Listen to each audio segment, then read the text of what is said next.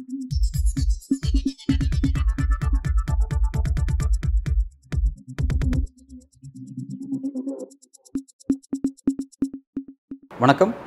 இது news focus Tamil இந்த நேர்காணலில் நம்முடன் அரசியல் பேச இணைந்திருக்கிறார் மூத்த பத்திரிகையாளர் திரு பிரியன் அவர்கள்.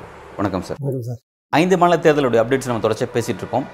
தற்போதைக்கு ஒரு முக்கியமான அப்டேட்ஸ் அப்படிங்கிறது கிட்டத்தட்ட ரெண்டாயிரத்தி எட்நூறுக்கும் மேற்பட்டோர் இந்த தேர்தலில் வேட்புமனு தாக்கல் செஞ்சுருக்காங்க அப்படிங்கிறத நம்ம பார்க்குறோம். ரெண்டு கட்சியிலும் அதிப்தர்கள்லாம் கட கடுமையான உருவாகியிருக்காங்க. அவங்க எதிரில் வினையாற்றுறாங்க அப்படிங்கிறதெல்லாம் பார்க்குறோம். இந்த நிலையில் எப்படி சார் நடந்துட்டு இருக்கு தேர்தல் பரபரப்பு எப்படி இருக்குன்னு பார்க்குறீங்க? நம்ம ஏற்கனவே சம்மந்தமாக தொடர்ந்து இருக்கிற இருக்கோம். மாதிரி அந்த மூணு ஹிந்தி பெல்ட் தான் முக்கியமான ஒரு இதாக இருக்குது ஒரு வாடி கால் ஆங்கிலத்தில் சொல்கிறதுனா வந்து ஒரு போட்டி மிகுந்த ஒரு மாநிலங்கள் அந்த ஹிந்தி ஹார்ட்லேண்டு அந்த ஹிந்தி ஹார்ட்லேண்ட் இருக்க மூணு அது வந்து அந்த மூணுத்துலேயுமே ரெண்டாயிரத்தி பதினெட்டில் வந்து காங்கிரஸ் வின் பண்ண இடம். ஆனால் மத்திய பிரதேசில் வந்து அப்புறம் ஒரு வருஷத்துக்கு அப்புறம் பாஜக ஆட்சியை கவுத்துட்டாங்கன்றதை நம்ம பார்த்தோம் நம்ம. ஸோ இப்போ என்ன பண்ணுறாங்க காங்கிரஸ் அந்த ரெண்டாயிரத்தி பதினெட்டில் பெற்ற வெற்றி இல்லை அதோட இன்னும் இம்ப்ரூவ் பண்ணுற ஒரு பெ- வெற்றி இன்னும் கொஞ்சம் அதிகப்படுத்தி வெற்றி பெறணுன்ற ஒரு முயற்சியில் இறங்கியிருக்காங்க. ஸோ அந்த இறங்குறதுல பார்த்தீங்கன்னா உங்களுக்கு வந்து அந்த கா இதுக்கு முன்னாடி இருந்த அந்த கர்நாடகா தேர்தல் வெற்றி வந்து உங்களுக்கு ஒரு ஒரு பெரிய ஒரு என்கரேஜ்மெண்ட்டாக இருக்குது ஆக்சுவலாக ஸோ அது வந்து அவங்கள வந்து ஒரு ஒரு நம்பிக்கையோடு வந்து இந்த தேர்தலை அணுகு வைக்கிற ஒரு விஷயமா இருக்குது ஸோ அது அது ஆரம்பத்துலேருந்து பார்த்தீங்கன்னாலே மூணு ஸ்டேட்டில் ஹிந்தி ஸ்பீக்கிங் ஸ்டேட்ஸில் பார்த்தீங்கன்னா சத்தீஸ்கரில் அது ஒரு தொண்ணூறு சீட்டில் வந்து கிட்டத்தட்ட இருபத்தஞ்சி சீட் வந்து எஸ்சி எஸ்சி எஸ்டி சீட்டாக இருக்குது அதில் யார் வந்து அதிகமாக ஸ்கோர் பண்ணுறாங்களோ அவங்க தான் வந்து ஆட்சி அமைப்பாங்க அப்படின்ற ஒரு எண்ணம் இருக்குது ஸோ பீப்புள் ஆர் டார்கெட்டிங் அந்த பிஜேபி காங்கிரஸ் ரெண்டுமே அந்த தொகுதியில் வந்து ரொம்ப கான்சன்ட்ரேட் பண்ணணும். பண்ணுறாங்க அதே மாதிரி பார்த்தீங்கன்னா நிறைய வாக்குறுதிகள் பாட்டுக்கு அள்ளி விடுறாங்க இஷ்டத்துக்கு. அதாவது வந்து காங்கிரஸை பொறுத்த மட்டும் அவங்க முக்கியமாக வச்சிருக்கிறது மூணு விஷயம்தான். ஒன்று வந்து இந்த சிலிண்டருக்கான மானியம் இன்னொன்று வந்து மகளிருக்கான உதவித்தொகை இன்னொன்று வந்து electricity free consumption of electricity. ஒருத்தர் நூறு யூனிட்டோ இரநூறு யூனிட்டோ முந்நூறு யூனிட்டோ இது மூணுமே வந்து இந்த மூணு ஸ்டேட்லேயுமே காமனாக இருக்கு. அஞ்சு ஸ்டேட்லேயுமே இந்த காமனாக ஒரு விஷயத்த டெம்ப்ளேட் மாதிரி வச்சுருக்காங்க ஆக்சுவலாக ஏன்னா அது வந்து பாஜகவுடைய அந்த இந்துத்துவ பிரச்சாரத்தை அடிக்கணும்னா இது மாதிரி பண்ணாதான் முடியும். ஏன்னா கர்நாடகாவில் இது சக்ஸஸ் இப்போ என்னன்னா இப்போ இந்துத்துவ பிரச்சாரம் அப்படிங்கிறது உணர்வுகள் சம்மந்தப்பட்டது இது வந்து காங்கிரஸ் அறிவிக்கக்கூடிய இந்த இந்த வாக்குறுதி அப்படிங்கிறது அவங்களுடைய அன்றாட பொருளாதார. அன்றாட தேவைகள் சம்பந்தமான விஷயம். இது எப்படி ரெண்டுமே ஒர்க் அவுட் ஆகும்? ஆமாம் அதாவது அந்த ரிலீஜியஸாக நீங்கள் வைக்கிற விஷயத்தை வந்து உங்கள் தேவைகள் மூலமாக வந்து அடிக்கிற விஷயம்ன்றது ஒரு அடுத்த டெவலப்மெண்ட் அது. கர்நாடகா எலெக்ஷன்ஸ் அதை பண்ணி காமிச்சிட்டாங்க. ஸோ அதனால் மக்கள் வந்து தங்களுக்கான கடவுள் வழிபாடு மதம் போன்ற விஷயங்களை தாண்டி அவர்களுக்கான தேவைகள் ஒன்று இருக்குல்ல. அது எங்கே கிடைக்குதோ அதை நோக்கி மக்கள் போவாங்க அப்படின்ற எண்ணத்தை மக்கள்கிட்ட உருவாக்கும் இப்போ அஹ், காங்கிரஸ் அறிவிச்சிருக்க இந்த மாதிரி தேவைகள் கருதி அறிவிச்சிருக்க வாக்குறுதி போல பாஜகவும் அறிவிக்கிறாங்களே இல்ல, பாஜக அறிவிக்கிறாங்க. பட் நம்பிக்கை இருக்கு காங்கிரஸ் வந்து கர்நாடகாவில் பண்ணிட்டாங்கல்ல. அவங்க கொடுத்த வாக்குறுதிகள்ல வந்து ஐந்துல நாலு பண்ணிட்டாங்கன்னு நினைக்கிறேன்.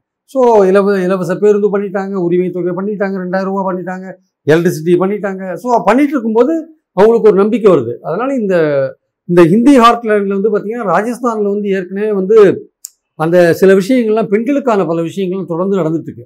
கடந்த ஒரு வருஷமாக பார்த்தீங்கன்னா மகளிரை மட்டுமே ஃபோக்கஸ் பண்ணி நிறைய விஷயங்கள் பண்ணுறாங்க அதனால் வந்து உதாரணமாக அங்கே ஐநூறுரூபா ஏற்கனவே சிலிண்டர் மானியத்தை கொடுத்துட்டுருக்காங்க. ஸோ அங்கே சிலிண்டர் விலை ஐநூறுரூவா தான் அங்கே ஆக்சுவலாக அதே மாதிரி பார்த்தீங்கன்னா பிரேக்ஃபாஸ்ட் அஞ்சு ரூபாய் கொடுக்குறாங்க. ஸோ அதே மாதிரி பார்த்தீங்கன்னா இப்போ எலக்ட்ரிசிட்டிலாம் ப்ராமிஸ் பண்ணுறாங்க இப்போ. ஓல்டு பென்ஷன் ஸ்கீம் கவர்மெண்ட் சொல்லிட்டு அனௌன்ஸ் பண்ணிட்டாங்க.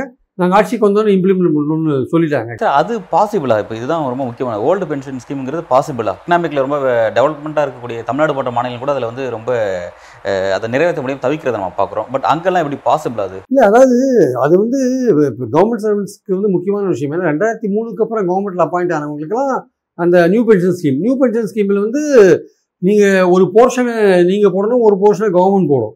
அதில் வந்து கடைசியாக அல்டிமேட்டாக ரிட்டையர் ஆகும்போது ஒரு போர்ஷனை தான் உங்களுக்கு கொடுப்பாங்க. இன்னொரு போர்ஷனை பங்கு மார்க்கெட்டில் இன்வெஸ்ட் பண்ணுவாங்க. அதுக்கு ஒரு பென்ஷன் ரெகுலேட்டிங் அத்தாரிட்டின்னு ஒன்று இருக்குது அது செல்கோமுடைய ஆர்கனைசேஷன் அவன் பங்கு மார்க்கெட்டில் இன்வெஸ்ட் பண்ணி அதில் வர லாபத்தை உங்களுக்கு கொடுப்பாங்க. அது வந்து கவர்மெண்ட் சர்வீஸுக்கு கொஞ்சம் கூட பிடிக்கல. ஏன்னா அது கேரண்டி கிடையாது. பங்கு மார்க்கெட்டில் இன்வெஸ்ட் பங்கு மார்க்கெட் அதான விஷயத்தில் என்னாச்சுங்கிறத நம்ம பெரிய அளவில் பார்க்க தான் செஞ்சோம். பட் அதை நம்பி எப்படி ஒரு அரசு வந்து அரசு அதான் அரசு வந்து ஒரு போர்ஷனை தான் கொடுக்குறாங்க. ரெண்டு பேரும் கான்ட்ரிபியூட்டரி ஃபண்ட் ரெண்டு பேரும் பங்கு போடணும். பங்கு போட்டால் ரிட்டையர் ஆகிற சமயத்தில் வந்து உங்களுக்கு ஒரு போர்ஷன் கொடுக்குறாங்க. ஒரு போர்ஷன் வந்து பென்ஷன் ரெகுலேட்டிங் கையில் வச்சுட்டு அதை மார்க்கெட்டுக்கு ஏற்றபடி இன்வெஸ்ட் பண்ணுறாங்க இன்வெஸ்ட் பண்ணி அதுலேருந்து கொடுக்குறாங்க. ஸோ இந்த கணக்கில் பார்த்தீங்கன்னா நியூ பென்ஷன் ஸ்கீமில் ஆயிரக்கணக்கான கோடி ரூபாய் அந்த பென்ஷன் ரெகுலேட்டிங் அத்தாரிட்டியில் சேர்ந்து கிடக்கு. இப்போ அதெல்லாம் திருப்பி வாங்குறதுனால பெரிய விஷயம். அது வாங்குறதே இப்போ தெரியல. அப்போ ஓல்டு பென்ஷன் ஸ்கீமில் என்னென்னா ரொம்ப சிம்பிளான ஸ்கீம் கடைசியாக நீங்கள் வந்து பத்தாயிரம் ரூபாய் சேலரி வாங்கிட்டீங்கன்னு வச்சுக்கோங்க. அதில் ஐம்பது பர்சன்ட் உங்களுக்கு பென்ஷன் அப்புறம் நேரடியாக அடுத்த மாதத்துலேருந்தே உங்களுக்கு பென்ஷன் கொடுத்துருவாங்க. அது தவிர வந்து ஒரு ஒரு ஒரு அமௌண்ட்டை வந்து கம் கம்யூட்டிங் கம்யூட் பண்ணி ஒரு அமௌண்ட்டை கொடுப்பாங்க. அது கம்யூட்டேஷன் அப்படின்னு சொல்கிறாங்க அது ஒரு அமௌண்ட் ஒரு லட்சக்கணக்கில் வரும். அந்த விஷயங்கள்லாம் வந்து கிராஜுவிட்டி வரும். கிராஜுவிட்டி வரும் கம்யூட்டேஷன் வரும் பென்ஷன் வரும் எல்லாம் இமீடியட்டாக வரும். ஆனால் இந்த ரெண்டாயிரத்தி மூணுக்கு அப்புறம் வந்து இருக்கிற பென்ஷன் ஸ்கீம் அது கிடையாது. அதனால தான் இந்தியா முழுக்க இருக்கிறவங்க ஓல்டு பென்ஷன் ஸ்கீம் வேணும்னு சொல்கிறாங்க ஆக்சுவலாக அதில் வந்து சோஷியல் செக்யூரிட்டி இருக்குது அதனால் அது வந்து ஃபண்ட்ஸ் வந்து கொஞ்சம் கஷ்டமாக இருந்தால் கூட அது வந்து கவர்மெண்ட் சர்வெண்ட்டுக்கு அட்வான்டேஜான ஒரு ஸ்கீம் அது வந்து எப்படி ஃபினான்ஸ் மேனேஜ் பண்ண போகிறாங்க அது கொடுத்தா வந்து இப்போ ஏற்கனவே பல மாநில அரசுகள் வந்து பணத்துக்கு கஷ்டப்பட்டு இருக்காங்க கடன் வாங்கிட்டு இருக்காங்க. அப்படி இருக்கும்போது எப்படி மேனேஜ் பண்ணுவாங்கன்றது முக்கியமான விஷயம். ஏன்னா இன்றைக்கெல்லாம் ஆசிரியர்கள் அரசு ஊழியர்கள் பார்த்தீங்கன்னா அவங்க குறைஞ்சபட்சம் தமிழ்நாட்டில் முப்பத்தஞ்சு லட்சம் பேர் முப்பத்தஞ்சு லட்சம் பேர் இருக்காங்க. ஸோ அது மாதிரி ஒவ்வொரு ஸ்டேட்லேயும் லட்சக்கணக்கில் இருப்பாங்க. அது ஆனால் அந்த வாக்குறுதியை கொடுக்குறாங்க. அந்த வாக்குறுதி எப்படி நிறைவேறுன்றது நிச்சயமாக சந்தேகத்துக்குரிய ஒரு விஷயமா இருக்கிறத நான் பார்க்குறேன் ஏன்னா தமிழ்நாடு வந்து அனௌன்ஸ் பண்ண இது தேர்தல் வாக்குறுதியை வாக்குறுதி கொடுத்துட்டாங்க. ஆனால் வந்து இன்னும் ஸ்டாலின் அதை பற்றி அனௌன்ஸ் பண்ணதே இருக்காரு. அது வந்து ஜாக்டோ ஜியோ போராடிட்டே இருக்காங்க அங்கே வந்து பார்த்தீங்கன்னா உங்களுக்கு வந்து ராஜஸ்தானில் அனௌன்ஸ் பண்ணிட்டாங்க ஓல்டு பென்ஷன் ஸ்கீம் அது இம்ப்ளிமெண்டேஷன் வந்து நாங்கள் கவர்மெண்ட் வந்த பிறகு ஆரம்பிப்போம்னு சொல்லியிருக்காங்க. அதே மாதிரி சத்தீஸ்கர்லையும் சொல்கிறாங்க மத்திய பிரதேஷ்லையும் சொல்கிறாங்க மத்திய பிரதேசில் ஒருபடி மேலே போய் அந்த இப்போ இந்த ஓபிசி கோட்டா இருக்கு இல்லையா? அதில் ஜாதிவாரி கணக்கெடுப்பு நாங்களே பண்ணுவோம்ட்டு இப்போ கமல்நாத் நேற்று அனௌன்ஸ் பண்ணிட்டார்.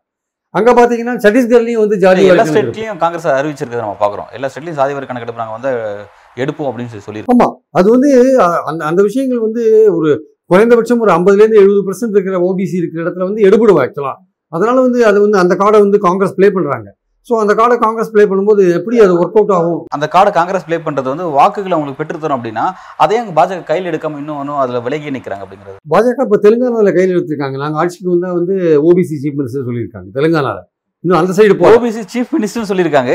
Already PMA PMA OBC PM அப்படின்னு சொல்லிட்டு இந்த நெரட்டிவ் வருமே ஓ எங்களோட பிஎம்ஏ ஓபிசி தான் அப்படின்னு சொல்லி மோடியை வந்து கை காமிச்சாங்க. இப்போ தெலுங்கானால சிஎம் நாங்கள் ஓபிசி கொடுக்குன்னு சொல்றது அது வேற. பட் அந்த மக்களுக்கான சாதிவார கணக்கெடுப்பு நடத்துறோம் அப்படிங்கிற அந்த ஸ்டேட்மெண்ட் வேற. பட் இதை ஏன் கொடுக்க மாட்டேங்கிறாங்க பாஜக? இல்ல பாஜக வாக்குறுதி கொடுக்க மாட்டேங்கிறாங்க. ஏன்னா அது வந்து ஏற்கனவே உயர் ஜாதிகளை அஃபெக்ட் பண்ணும். ஓபன் கோட்டால இருக்கிற உயர் ஜாதிகள் இருக்காங்கல்ல அவங்கள அஃபெக்ட் பண்ணும். அவங்க அவங்க- அவங்களோட ஓட் பேங்கா இருக்காங்க. இந்த பையன் காங்கிரஸ்க்கு இல்லாம போனது இந்த பையன் காங்கிரஸ்க்கு இல்லாம போறதுக்கான அவங்க வந்து இந்த- இந்த இந்த மூணு ஸ்டேட் எலெக்ஷன் வந்து ஒரு டெஸ்டிங் கிரவுண்டா பாக்குறாங்க. இந்த ஜாதிவாரி விஷயங்கள் ஓபிசி ஓட்டை நம்ம வாங்க முடியுமான்றதுக்கு ஒரு டெஸ்டிங் கிரவுண்டா பாக்குறாங்க. அதை வந்து இந்துத்துவாவுக்கு நேர் எதிரான ஒரு ஆயுதமா பயன்படுத்துறாங்க. இதுவரையும் இந்துத்துவாவுக்கு எதிரான ஆயுதத்தை வந்து இவங்களால பயன்படுத்த முடியல.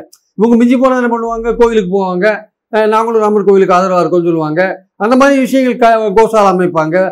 பசுக்களுக்கு நாங்கள் மஞ்சள் தரணும். ஏதோ ஒன்று சொல்லுவாங்க வச்சுக்கோங்க. ஆனால் இப்போ வந்து வேற விதமாக கவுண்டர் பண்ணுறாங்க சாதிவாரி கணக்கெடுப்பு எந்தெந்த மக்கள் எவ்வளவு இருக்காங்களோ அவங்களுக்கு உரிய சமூக நீதி அப்படின்னு போற போது இது வந்து ஒரு புதுவிதமான ஆயுதத்தை கையில் எடுத்திருக்காங்க. இந்துத்துவாக்கு எதிராக காங்கிரஸ் எடுத்த ஒரு ஆயுதம் சாதிவாரி கணக்கெடுப்பு அனைவருக்கும் சமூக நீதின்றது அந்த அனைவருக்கும் சமூக நீதியில உயர் ஜாதியும் சேர்ந்திருக்காங்க.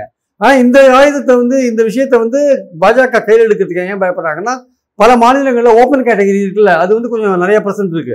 அந்த ஓப்பன் கேட்டகரியில் இவங்களுக்கான உரிய பிரதிநிதித்துவம் கரெக்டாக அவங்கவுங்க எண்ணிக்கையில் கிடைக்கும் போது அந்த அந்த உயர்ஜாதி ஓசி கேட்டகரி இருக்குல்ல அதோட எண்ணிக்கை கணிசமாக குறையிறதுக்கான வாய்ப்புகள் இருக்கு. அப்போ அவங்களுக்கு வந்து ஒரு பிரச்சனை வருது. அதனால ஜாதி வாரி விஷயங்களை பாஜக எடுக்கிறதுக்கு யோசிக்கிறாங்க. அதை கேட்டால் ஜாதி பிரிவினை அது இதுன்னு சொல்கிறாங்க இவங்க இவங்க சௌரியத்துக்கு பல ஸ்டேட்ஸில் வந்து ஜாதிகளை பிரிச்சு விளையாடி இருக்காங்க மதங்களை பிரிச்சு விளையாடுறாங்க. இப்போ மணிப்பூர்ல நடக்கிறது என்ன?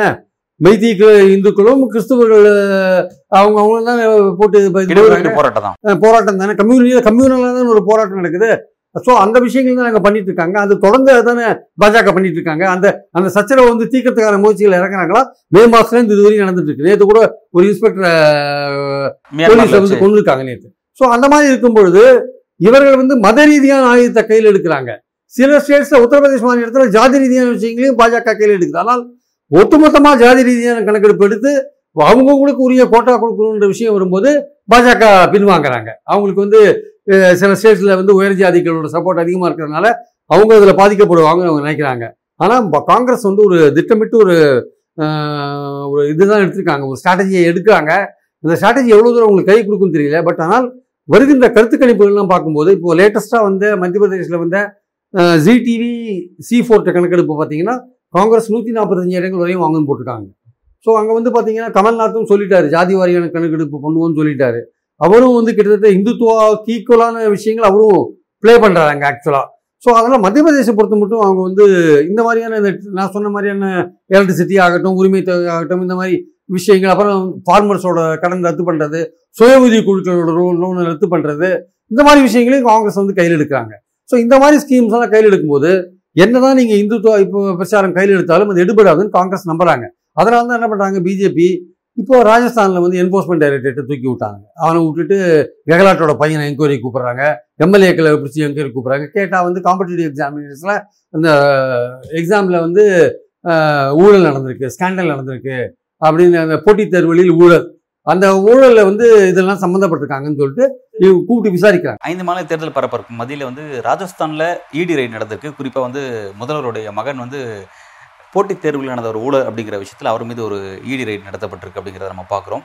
இதே மாதிரியான ஒரு போட்டித் தேர்வில் நடந்த ஊழல் அப்படிங்கிறது வியாபகம் ஊழல். அது மத்திய பிரதேசத்தில் நடந்தது கடந்த காலத்தில் நம்ம பார்த்தோம். அதை ஏன் காங்கிரஸ் வந்து பாஜகவுக்கு எதிராக மத்திய பிரதேசத்தில் கையில் எடுக்காமல் இருக்காங்க? அல்லது அதை எடுக்கணுமா? எப்படி நீங்கள் அதை பார்க்குறீங்க? அங்கே வந்து அங்கே வந்து நிறைய பேர் இறந்தும் போயிட்டாங்க. வியாபம் ஊழல் விசாரிக்கும் போது சம்மந்தப்பட்டவங்க இறந்து போயிட்டாங்க. அதை வந்து சீரியஸாக வந்து அந்த கவர்மெண்ட் வந்து அதை ஃபாலோ பண்ணவே இல்லை ஆக்சுவலாக அது வந்து அந்த ஊழல் வழக்குகள் இன்னும் அப்படியே தான் இருக்காது யாரும் தண்டிக்கப்படல ஒன்றும் இல்லை அந்த வழக்குகள் அப்படியே இல்ல இல்லை அது இருக்குன்னு தெரியுது. அதை ஏன் பாஜகவுக்கு எதிராக கையில் எடுக்காம அது? இந்த தடவை காங்கிரஸ் வந்தா கையில் எடுப்பாங்க கண்டிப்பா. ஏன்னா காங்கிரஸ் நடுவில் ஒரு தடவை ஆட்சிக்கு வந்த போது அதை கையில் எடுத்தாங்க. சில பேர்லாம் அரெஸ்ட் பண்ணாங்க. அதுக்குள்ளேயும் பாஜக ஆட்சி மீண்டும் வந்துடுது. அதனால அதை ஆற போட்டாங்க மீண்டும் காங்கிரஸ் ஆட்சி வந்தாங்க வழக்குகள் தூசி தட்டி எடுப்பாங்க கண்டிப்பா. ஆனா இவங்க என்ன பண்றாங்க இப்போ? என்போர்ஸ்மெண்ட் ஏவி விட்டானுங்க. எங்க ராஜஸ்தான்ல.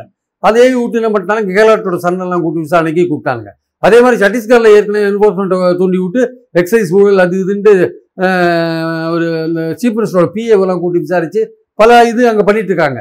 அதாவது எப்படியாவது வந்து முடக்கணும். அவங்களுக்கு ஃபண்ட்ஸ் வரக்கூடாது. அவங்க வேலை செய்யக்கூடாது அப்படின்ற தன்னுடைய ஸ்ட்ராட்டஜி எடுபடாதோன்னு பாஜகவுக்கு ஒரு பயம் வந்துருச்சு. இந்துத்துவ ஆயுதம் எடுபடாது அப்படின்ற ஒரு பயம் அவங்களுக்கு வந்ததுனால அவர்கள் இந்த மாதிரி என்ஃபோர்ஸ்மெண்ட் விட்டு காங்கிரஸ் எப்படிலாம் முடக்க முடியும்னு பார்த்து அந்த விஷயங்களை பண்ணுறாங்க இன்னும் அவங்களுக்கு ஒரே நம்பிக்கையா இருக்கிறது இந்தி ஹாட்லாண்டில் ராஜஸ்தான் கை கொடுக்குன்னு நம்புறாங்க. ராஜஸ்தானில் வசுந்தரா சிந்தியா வந்து ஓரளவுக்கு அந்த கோஷி பூஜையில் சமாதானப்படுத்தி அவங்க பிரச்சாரத்தெல்லாம் இறங்கி ஈடுபட்டிருக்காங்க. அதே சமயம் காங்கிரஸ்லையும் வந்து சச்சின் பைலட்டும் கெகலாட்டும் ஒன்றுபட்டு பிரச்சாரத்தில் தீவிரமாக ஈடுபட்டிருக்காங்க. இந்த ஹிந்தி ஸ்பீக்கிங் ஸ்டேட்ஸ் மட்டும் இல்லாமல் தெலுங்கானாலையும் பார்க்க போகும்போது பிரியங்கா ராகுல் ரெண்டு பேரும் மாறி மாறி எல்லா ஸ்டேட்லையும் பிரச்சாரம் பண்ணுறாங்க எல்லா ஸ்டேட்லையும் உங்களுக்கு நல்ல கூட்டம் கூட வருது. ஸோ அவங்களுடைய டார்கெட்லாம் பெரும்பாலும் பார்த்தீங்கன்னா தெலுங்கானாவை பொறுத்த மட்டும் பிஆர்எஸ் வந்து பிஜேபியோட கைகோத்துன்னு பி டீமாக இருக்காங்க. அதே மாதிரி ஒவைசி வந்து பி டீமாக இருக்காரு. இவங்கெல்லாம் ஒரே ஆட்கள் தான் இவங்க வந்து காங்கிரஸ் வரக்கூடாதுன்றதுக்காக ஒன்று சேர்ந்துருக்காங்கன்னு அந்த மாதிரி பிரச்சாரத்தை காங்கிரஸ் வைக்கிறாங்க. பிஆர்எஸ் என்ன சொல்கிறாங்க காங்கிரஸில் எத்தனை சீஃப் மினிஸ்டர் இருக்காங்க? யார் சீஃப் மினிஸ்டர் அங்கே யாரும் நிறைய பேர் இருக்காங்க. யாரும் சீஃப் மினிஸ்டர் அங்கே போட்டி வரும் அடித்தடி வரும் பிரச்சனை வரும். ஆனால் வந்து நாங்கள் வந்து ஒரே சிங்கிள் தலைமையை நாங்கள் பிரதிபலிக்கிறோம்.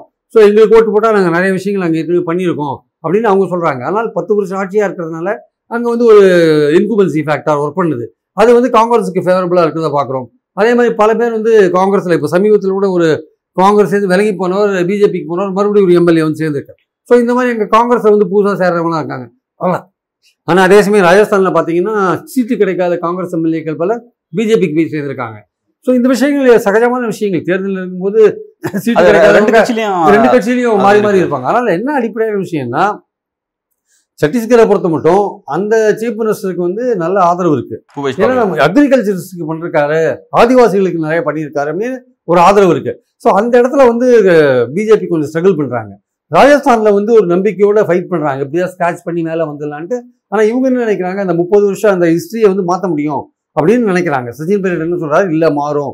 நாங்க நல்ல பல நல்ல விஷயம் கவர்மெண்ட் வரும் அப்படிங்கிறாங்க. ஆமா மாறும். மாறி மாறி வர கவர்மெண்ட் இந்த வாட்டி மாறாது. இப்ப நாங்க தொடர்ந்து ஆட்சியில் இருப்போம் அப்படின்னு சச்சின் பைலட் சொல்றாரு ஆக்சுவலா மத்திய பிரதேசத்துல வந்து ஒரு நம்பிக்கை கொடுக்குற அளவுக்கு காங்கிரஸ் இருக்கு. உறுதியா இன்னைக்கு சொல்லக்கூடிய ஒரு விஷயம் என்னன்னா மத்திய பிரதேஷ் காங்கிரஸ் வெற்றி அடைஞ்சிடும்ன்றத உறுதியா சொல்றாங்க.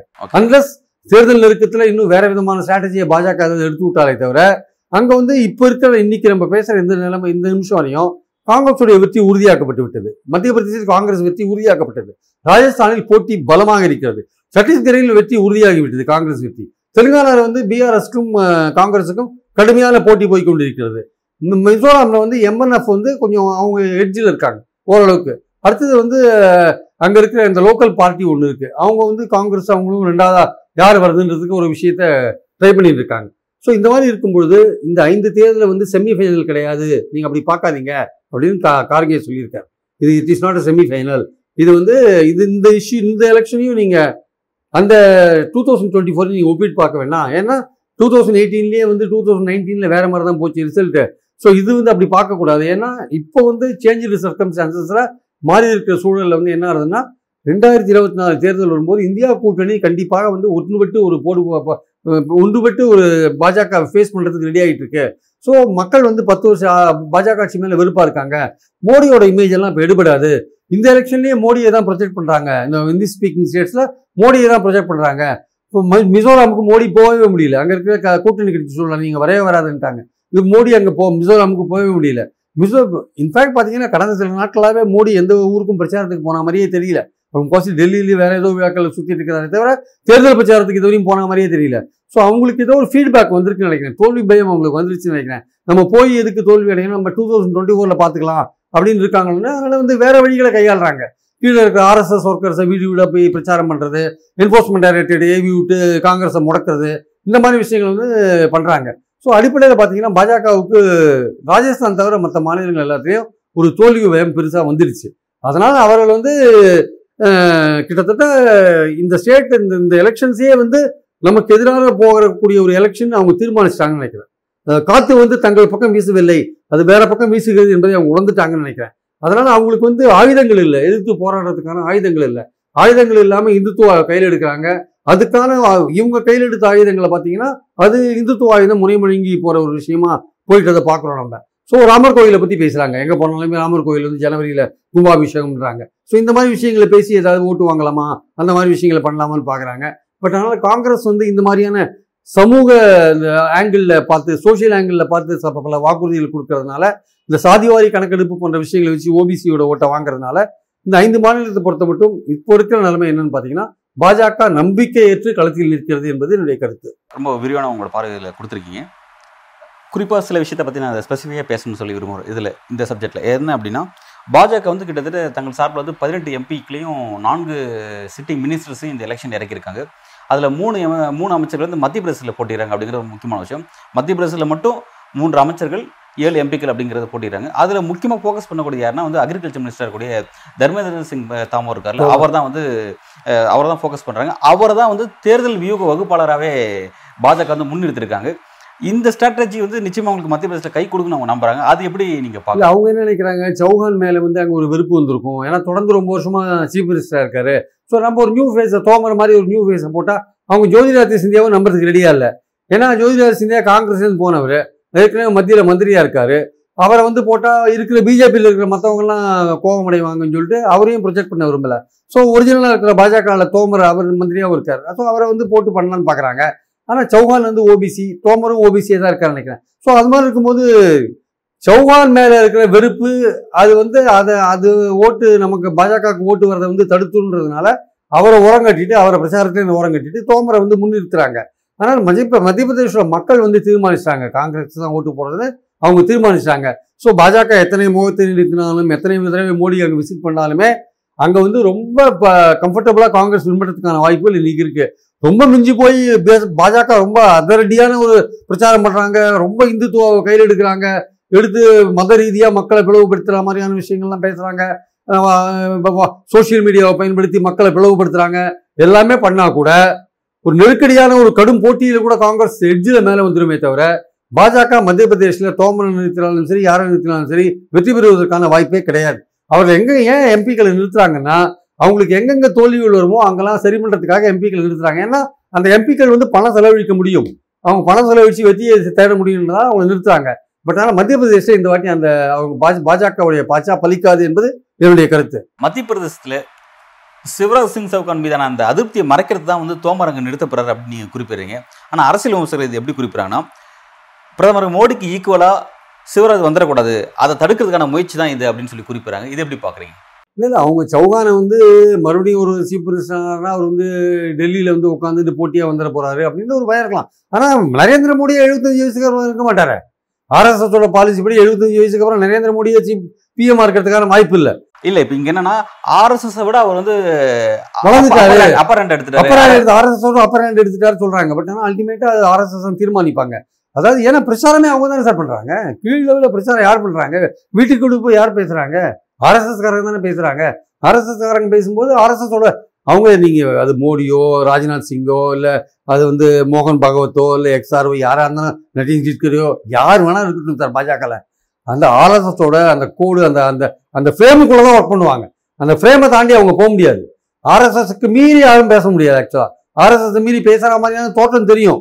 ஆனால் அல்டிமேட்டாக அவங்க வந்து ஆர்எஸ்எஸோட என்ன பாலிசியோ அதுக்குள்ளே தான் போவாங்க. யூனிஃபார்ம் சிவில் கோடா அதுக்குள்ளே தான் இருப்பாங்க. ராமர் கோயில் கட்டணுமா? அதுக்குள்ளே தான் இருப்பாங்க. முந்நூற்றி எழுபது இது பண்ணுமா? அதுக்குள்ளே தான் இருப்பாங்க. இந்து ராஷ்டிரம் அனௌன்ஸ் பண்ணுமா? அந்த இடத்துல தான் இருப்பாங்க. அதுக்கேற்ற மாதிரி தான் காய்களை நகர்த்துவாங்க. ஆனால் பார்க்குற நமக்கு என்னவோ ஆர்எஸ்எஸோட ரொம்ப மீறி செயல்படுறான்னு ஒரு தோற்றத்தை கொடுப்பாங்க. ஆர்எஸ்எஸ் மீறி பிஜேபியில் யாருமே செயல்பட முடியாது ஏன்னா ஆர்எஸ்எஸோட அரசியல் முகம் தான் பிஜேபி. பாலிசி வகுக்கிறவங்க ஆர்எஸ்எஸ் காரன் தான் வகுக்கிறான் அந்த ஐடியாலஜி நம்பி தான் அங்கே எல்லாம் அங்கே உட்காந்துருக்காங்க அதை இம்ப்ளிமெண்ட் பண்ணுறது தான் பிஜேபி. அதுலேருந்து தான் இங்கே வந்து ஆள் உட்காந்துருக்காங்க இதுக்கு ஆர்எஸ்எஸ் சேர்ந்து வந்து பிஎல் சந்தோஷ் அங்கே உட்காந்துருக்காரு பாஜக ஹெட் குவார்ட்டர்ஸில் அவர் தான் நேஷனல் ஆர்கனைசேஷன் செக்ரட்டரி எதுக்கு உட்காந்துருக்காரு இங்கே எதுக்கு கேசவ நாயகம் உட்காந்துருக்காரு எதுக்காக ஆர்எஸ்எஸ் சேர்ந்து அங்கே உட்காந்துருக்காங்க ஆர்எஸ்எஸ் பாலிசி ஒழுங்காக இம்ப்ளிமெண்ட் ஆகிறதா முக்கியமான இடத்துலலாம் ஆர்எஸ்எஸ் இருக்காங்களா? கவர்மெண்ட்ல எந்தெந்த இடத்துல அரசு இருக்காங்க எங்கெங்க வைக்கணும் எங்கெங்க நம்ம பாலிசியை கொண்டு போகணும் எஜுகேஷன் மினிஸ்ட்ரியில் எப்படி ரிஃபார்ம்ஸ் எல்லாம் கொண்டு வரணும் நம்மளுக்கு ஏற்றபடி மொழி விஷயத்தை எப்படி கையாளணும் அதை அட்வைஸ் பண்ணுறதுக்காக அவங்க உட்காந்துருக்காங்க அது நேஷனல் லெவல்லையும் சரி எல்லா ஸ்டேட்லையும் சரி எந்த பிஜேபி ரூல் பண்ற ஸ்டேட்லையும் போங்க அதே ஆர்கனைசிங் செக்ரட்டரின்னு ஒருத்தருப்பான் அவன் ஆர்எஸ்எஸ்லேயும் வந்தவனா இருப்பான். அவனுடைய நோக்கம் என்னன்னா ஆர்எஸ்எஸ் அஜெண்டா கவர்மெண்ட்ல ஒழுங்கா நிறைவேறுதா? அதை மீறி அவங்க எந்த இடத்துக்கும் போக முடியாது. போற மாதிரி தோட்டத்தை கொடுப்பாங்க. இந்த பாஜக விட ஆர்எஸ்எஸோட மோடி பெருசா வளர்ந்துட்ட மாதிரியான தோட்டத்தை கொடுப்பாங்க. ஒரு எலெக்ஷன்ல தோத்துட்டாருன்னா ஆர்எஸ்எஸ் மோடியை தூக்கி போட்டு போயிட்டே இருப்பாங்க. அவங்க அடுத்த ஆளை ரெடி பண்ணுவாங்க. இப்போ தோத்துட்டாங்கல்ல இப்போ மாநில தேர்தலில் கர்நாடகா சார் இப்போ வரப்போற இருபத்தி நாலு தான் ஃபைனல் இந்த. எலெக்ஷன்ல மோடி தோத்துட்டாருன்னா ஜெயிச்சாலுமே ஒரு எழுபத்தஞ்சு விஷயம் தான் இருப்பாரு. ரெண்டாயிரத்தி இருபத்தஞ்சு ஒரு நூற்றாண்டு விழா. அதுல அவங்க இந்து ராஷ்டிரா அனௌன்ஸ் பண்றதுக்கான முயற்சியில் இறங்குவாங்க. அதுக்கப்புறம் நரேந்திர மோடி ரிட்டையர் ஆக வேண்டிய கட்ட கட்டாயத்தில் இருப்பாரு. இவங்க அவ ஒரு ஆளை ரெடி பண்ணுவாங்க. அதனால எப்படி பார்த்தாலுமே தோத்தாலும் தூக்கி போட்டுருவாங்க. ஜெயிச்சாலும் எழுபத்தஞ்சு வருஷமா மோடி வந்து இருக்க முடியாது. அதான் அடிப்படையான விஷயம். உச்சக்கட்ட அதிகாரம் இன்னும் ஆர்எஸ்எஸ் கிட்டே தான் இருக்கு அப்படிங்கிறது உண்மை அப்படின்னா ஏன் வந்து ஆர்எஸ்எஸ் வந்து பல இடங்களில் வந்து இன்னும் கட்சியினுடைய இரண்டாம் கட்ட தலைவர்கள் மூன்றாம் கட்ட தலைவர்கள்லாம் இப்போ வந்து இல்லாமல் போயிட்டாங்க. கடந்த காலத்தில் அப்படி இருந்துச்சு இன்னைக்கு அந்த ஸ்ட்ரக்சர் இல்லாமல் போயிடுச்சு. இதனால் கட்சியினுடைய எதிர்காலமே வந்து வீழ்ச்சி நோக்கி போயிடும் போல இருக்கு. எல்லாமே ஒற்றை தலைமை கொண்டு அதிகாரமாக அது மாறிடுச்சு. அப்படின்றத கவலையெல்லாம் ஏன் பல இடங்களில் தெரியப்படுத்துறாங்க? இதெல்லாம் மோடிக்கு கொடுக்குற ஒரு இது ஒழுங்கா நடந்துக்கோங்க. அப்படின்னு அவர் கொடுக்குற எச்சரிக்கை. ஆனால் இப்போ நீங்கள் சொல்கிற மாதிரி எதுவுமே எங்கேயும் தென்படலை. ஒவ்வொரு மாநிலம் இப்போ ஐந்து மாநில தேர்தல் வருது. எங்கேயுமே வந்து மாநிலத்தினுடைய தனித்தலைமைகளை எங்கேயும் வளர்த்த மாதிரியோ இல்லை அதை பிரதானப்படுத்துற மாதிரி தெரியல. எல்லா இடங்களையும் திரும்ப மோடியோட ஃபேஸ் தானே முன்னிலை வச்சு காட்டுறாங்க. Sir as long Modi prime minister இருக்கிற அவரோட ஃபேஸ் தான் காமிப்பாங்க. அவரும் வந்து ஒரு குறிப்பிட்ட லெவலுக்கு மேலே போனார்னா வந்து ஆர்எஸ்எஸ் வந்து கண்ட்ரோல் பண்ணுவாங்க. அவர் அதனால் வந்து ஆர்எஸ்எஸ் வந்து அப்பப்போ சொல்கிறது சில விஷயங்களை சொல்கிறதுக்கு என்ன காரணம்னா மோடிக்கு கைட் பண்ணுறதுக்காக சொல்கிறாங்க நீ இந்த லைனை விட்டு மாறாத. ஏன்னா சில போது தேர்தலுக்காக சில நெளிவு சுழிவுகள்லாம் பண்ணுவாங்க. சிலதெல்லாம் விட்டு கொடுப்பாங்க. உதாரணமாக மோகன் பகவத் என்ன பேசுவார்? ரிசர்வேஷன் இன்னும் கண்டினியூ பண்ண வேண்டியிருக்கு அப்படின்னு பேசுவார். அது தேர்தலுக்காக பேசுறது. அடிப்படையில் பாஜகவுக்கும் ரிசர்வேஷனுக்கும் ஒன்றும் சம்மந்தம் கிடையாது. ரிசர்வேஷன் கூடாதுன்றது தான் பாஜகவுடைய பாலிசி ஆக்சுவலாக அப்போ பெண்களுக்கு வந்து எல்லாம் பண்ணணும். அவங்க அதிகாரத்தில் வரணும். அவங்களோட கோட்டா அந்த ஆயுதமும் ஃபெயில் ஆயிடுச்சு நானும் கடந்த பதினஞ்சு நாளாக பார்க்குறேன் எந்த பாஜக ஆட்களும் இந்த விமன்ஸ் கோட்டாவை பற்றி பேசுகிறாங்கன்னு மாதிரி எனக்கு தெரியல. அது ஈவன் அமித்ஷா மோடியும் கூட பார்த்தீங்கன்னா எங்கேயுமே விமன்ஸ் கோட்டாவை பற்றி பேசுகிற மாதிரி தெரியல ஏன்னா அதை பேசினாங்கன்னா அது இம்ப்ளிமெண்ட் எப்போன்னு தெரியாதனால அதை பற்றி பேசுறதுக்கு யோசிக்கிறாங்க. ரெண்டாவது அதுக்குள்ளே ஓபிசி கோட்டா இல்லாதனால இவங்க ஓபிசி கார்டை கையில் எடுத்ததுனால அதை பற்றி பேசுறதுக்கு யோசிக்கிறாங்க. அதனால் பாயிண்ட் என்னென்னா வந்து அது நரேந்திர மோடி ஆகட்டும் இல்லை அமித்ஷா ஆகட்டும் எல்லாமே வந்து எந்த அளவுக்கு உயரத்தோடு வளர வேண்டும் என்பதை வந்து ஆர்எஸ்எஸ் தான் தீர்மானிக்கும். அதுக்கு மேலே வளர்ந்துட்டாங்கன்னா அது ஆர்எஸ்எஸ் எந்த இடத்துல அவங்களுக்கு வந்து செக் வைக்கணுமோ அந்த இடத்துல அவங்க செக் வைப்பாங்க. யாருமே ஆர்எஸ்எஸோட உயரம் அங்கே வந்து ஆர்கனைசேஷன் தான் இம்பார்ட்டன்ட் ஐடியாலஜி தான் இம்பார்ட்டன்ட் தனிநபர் முக்கியமே தனிநபர் மோடியே வந்து ஒரு பேசிக்கலி ஆர்எஸ்எஸ் தானே சார் அவரு? அங்கே இருந்துட்டு தானே இங்கே வராரு அவர் ஆக்சுவலாக எல்லாருமே அப்படிதான். இவங்க தமிழிசை மாதிரிலாம் சும்மா ஆர்எஸ்எஸ்ல போகாத நேரம் வந்தவங்க கிடையாது இன்னைக்கு சேர்ந்திருக்கிற பாஜகவில் பல பேர் ஆர்எஸ்எஸ்க்கு அவங்களுக்கு சம்மந்தமே கிடையாது. அண்ணாமலைக்கு ஆர்எஸ்எஸ்க்கு என்ன சம்மந்தம் இருக்கு? அவர் வந்திருக்காரு. அது மாதிரி நிறைய பேர் இருக்காங்க. ஆனால் உண்மையிலேயே அடிப்படையில் ஆர்எஸ்எஸ்ல வந்து இருக்காங்க பார்த்தீங்களா அதுதான் அந்த பாலிசி அந்த ஐடியாலஜி இருக்கு பார்த்தீங்களா அது யார் புதுசாக வந்தவனும் சரி பழசா இருக்கணும் சரி எல்லாருமே அதை விட்டு நகரக்கூடாது. நகர்ந்தால் வந்து ஆர்எஸ்எஸ் எந்த இடத்துல ஒரு கோடு போடணுமோ அந்த இடத்துல கோடு போட்டு வைப்பாங்க. அது மோடிக்கும் அப்ளை ஆகும். அதை தாண்டி போக முடியாது. தே கெனாட் அது அவங்க வந்து இயக்கத்துக்கு மீறி தன்னை வளர்த்துக்கொள்ள முடியாது. இயக்கத்தோட ஒட்டி தான் வளர முடியுமே தவிர இயக்கத்தோட ஐடியாலஜியோட சேர்ந்து வளர முடியுமே தவிர இயக்கத்தோட ஐடியாலஜியை இம்ப்ளிமெண்ட் பண்ற மாதிரி வளர முடியுமே தவிர இயக்கத்துக்கு மேல நான் தான் டிக்டேட் பண்ணுவேன்ற லெவலில் யாராவது போனா அவனுக்கு உரிய இடத்தை வந்து ஆர்எஸ்எஸ் காமிக்கும். அதுதான் விஷயம். இப்போ இந்த ஐந்து மாநில தேர்தலை வந்து நீங்கள் குறிப்பிட்டீங்க. இந்த ஐந்து மாநில தேர்தலில் வந்து பாஜக வந்து பெரிய கண்டுக்கல. நம்ம ரெண்டாயிரத்தி இருபத்தி நாலு தேர்தலில் பார்த்துலாம் அப்படின்ற முடிவு கொண்டாங்க நீங்கள் குறிப்பிட்டீங்க பட் வந்து ஏற்கனவே கர்நாடகாவில் பிரதமர் மோடி வந்து பெரிய லெவலில் பிரச்சாரம் முடித்ததே அவர் தோத்தார். பட் அது அவங்களுக்கு எதிராக திரும்பினதை நம்ம பார்த்தோம். அதன் அதன் காரணமாக காங்கிரஸோட வளர்ச்சி உயர்ந்ததை பார்த்தோம். கண்கூடாவே அதை பார்த்தாங்க. அப்படி இருக்கும்போது இந்த தேர்தல் தோத்தா நிச்சயமாக அது இன்னும் அவங்களுக்கு வந்து ஒரு பெரிய செட்பேக் அமையும் இல்லை. இல்லை அவங்க வந்து என்ன நினைக்கிறாங்க? ரெண்டாயிரத்தி இருபத்தி நாலு இந்த ஸ்டேட் எலெக்ஷன்ஸ் வந்து ஸ்டேட்டில் சில விஷயங்கள்லாம் இப்போ இப்போ காங்கிரஸ் கொடுக்குற வாக்குறுதியெல்லாம் இருக்கு இல்லையா? அதெல்லாம் ஸ்டேட் சம்மந்தப்பட்ட விஷயங்களை கொடுக்கலாம். ஒரு நேஷனல் லெவலில் எலெக்ஷன் வரும்போது வேற மாதிரி வாக்குறுதிகள் கொடுக்க வேண்டிய அவசியம் வரும் அது ஆக்சுவலாக ஸோ அப்போ வரும்போது மோடியோட இமேஜ் இருக்குல்ல? அதை வச்சு நம்ம வின் பண்ணலாம் நினைக்கிறாங்க ஆக்சுவலாக கேட்டால் இந்தியா கூட்டணியில் ஒரு சிங்கிள் லீடர் கிடையாது யார் பிரைம் மினிஸ்டர் அப்படின்னு ஒரு குழப்பத்தில் கொண்டு போகலாம்னு நினைக்கிறாங்க ஆக்சுவலாக அதனால வந்து ரெண்டாயிரத்தி இருபத்தி நாலில் நம்ம மோடி இமேஜை வச்சு கேஷ் பண்ணிடலாம். ஸ்டேட் எலெக்ஷன்ஸில் மோடி இமேஜ் ஒர்க் அவுட் ஆக மாட்டேங்குது. ஏன்னா லோக்கலில் இருக்கிற அந்த கட்சிக்காரங்க பண்ண அயோக்கியத்தனம் ஊழல் போன்ற விஷயங்கள் இதன் காரணமாக கோஷ்டி பூசல் போன்ற விஷயங்கள் காரணமாக அது எடுபட மாட்டேங்குதுன்னு நினைக்கிறாங்க. காங்கிரஸ்லேயும் கோஷ்டி பூசல் இருக்கு.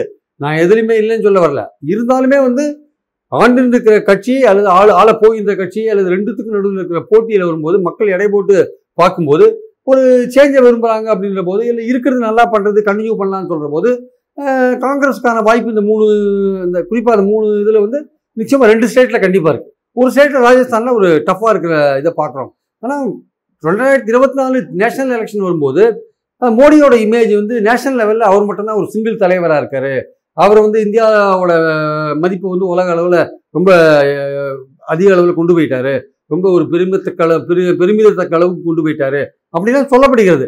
அப்போ இந்தியா கூட்டணி என்ன மாதிரி ஆளை ப்ரொஜெக்ட் பண்ணுறாங்க அவங்க வந்து மோடியோட விஷயங்களை எப்படி கவுண்டர் பண்ணுறாங்க அவங்க இப்போ எப்படி ஜாதிவாரி கணக்கெடுப்புன்னு வச்ச மாதிரி அப்போ இதே விஷயங்களை தான் நடக்க போகிறாங்களா ஏன்னா இந்த மூணு எலெக்ஷனில் தெரிஞ்சு போயிடும். அந்த ஜாதிவாரி கணக்கெடுப்பு இவங்க வச்ச விஷயம் எப்படி ரியாக்ட் ஆகுதுன்னு தெரிஞ்சு போயிடும். இப்போ அடுத்த வாட்டி அவங்க எப்படி மாற்ற போகிறாங்க அப்போ தெரிஞ்சு போச்சுன்னா பிஜேபிக்கு வந்து அட்வான்டேஜ் ஸோ இது எடுபடலைன்னா அவங்க பிஜேபி ரெண்டாயிரத்தி இருபத்தி நாலு அட்வான்டேஜ் இது எடுபட்டதுன்னா காங்கிரஸுக்கு அட்வான்டேஜ் ஸோ அப்படி இருக்கும்போது இந்த தேர்தலோட முடிவு வந்து கார்கே சொல்கிறார் செமிஃபைனல் இல்லைன்னு சொல்கிறார் ஏன்னா இந்தியா கூட்டணின்னு ஒன்று இருக்குது அது வேறு மாதிரி ஃபைட் பண்ணணும் வேறு மாதிரி ஸ்ட்ராட்டஜி பண்ணும் அப்படின்னு சொல்கிறார் இருந்தாலுமே இந்த தேர்தலில் வைக்கிற சில ப்ராப்பகண்டா இருக்குல்ல பிரச்சாரங்கள் இருக்குல்ல சில உறுதிமொழிகள் போன்ற விஷயங்கள் அதெல்லாம் இருக்குல்ல அது வந்து அது- இந்த தேர்தலோட காங்கிரஸோட வெற்றி தோல்வியை பொறுத்து அந்த ஸ்ட்ராட்டஜி எதிர்காலத்தில் மாறலாம். பாஜக வந்து காங்கிரஸ் பண்ணுற ஸ்ட்ராட்டஜி வெற்றி பெறத காங்- காங்கிரஸ் பண்ற ஸ்ட்ராட்டஜி வெற்றி பெறதை பொறுத்து அவங்களும் தன்னுடைய ஸ்ட்ராட்டஜியை வந்து மாத்திக்கலாம். ஜாதிவாரி கணக்கெடுப்பு தோத்து போச்சு ஓபிசி ஓட்டு போடல காங்கிரஸுக்குன்னா சரி பாஜகவுக்கு சந்தோஷமான விஷயம். அவங்க அந்த இந்துத்துவ பிரச்சாரங்களை கையில் வச்சுட்டு அதுக்கு அடுத்தபடியாக மோடியோட இமேஜை கையில் வச்சுட்டு போவாங்க. சாதிவாரி கணக்கெடுப்பு வச்சு ஓபிசி ஓட்டை வாங்கிட்டாங்க எஸ்சி எஸ்சி எஸ்டி ஓட்டை வாங்கிட்டாங்க அப்படின்னா பாஜகவுக்கு திணறல் வரும். ரெண்டாயிரத்தி இருபத்தி நாலில் மோடி இமேஜை வச்சா கூட எடுபடுமா? இந்த விஷயங்கள் மறுபடியும் அதை கொண்டு போவாங்க நேஷனல் லெவலில் கொண்டு போனால் நம்ம எடுபடுமான்னு அவங்களுக்கு இது வரும். அப்போ அவங்க என்ன மாதிரியான அப்போ ஜனவரியில் வந்து ராமர் கோயில் திறந்துருவாங்க. ஸோ அந்த விஷயத்தை எப்படி கையாளுவாங்கன்னு சொல்ல முடியாது. அது எப்படி மக்கள்கிட்ட எழுப்பணும்னு சொல்ல முடியாது. ஆனால் மக்கள் வந்து அந்த கோவில் கடவுள் போன்ற விஷயங்களை தாண்டி அவர்களுக்கு என்ன ஆதாயம் வருகிறது?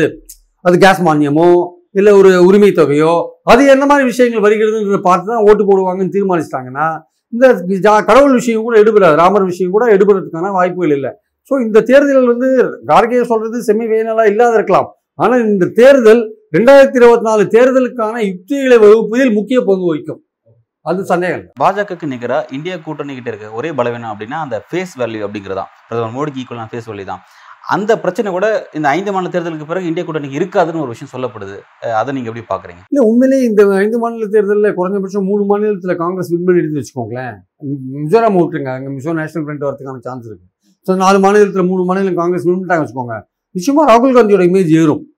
அது வந்து ஏற்கனவே ஏறி இருக்கு பாரத் ஜோனோக்கு அப்புறம் நிறைய ஏறி இருக்கு அது வந்து மோடி அளவுக்கு ஏறாட்டி கூட ஓரளவுக்கு ஏறி இருக்கு அது வந்து மூணு மாநில தேர்தலில் காங்கிரஸ் வின் வின் பண்ணிட்டு மூணு மாநிலத்தில் வின் பண்ணிட்டுனா நிச்சயமாக மோடிக்கு போட்டி போடுற அளவுக்கு அது உருவாது அது ஆக்சுவலாக அப்போ என்ன ஆகுதுன்னா இந்தியா கூட்டணியில் இருக்கிற மற்ற கட்சிகளுக்கு அது சங்கடமாக இருக்கும்.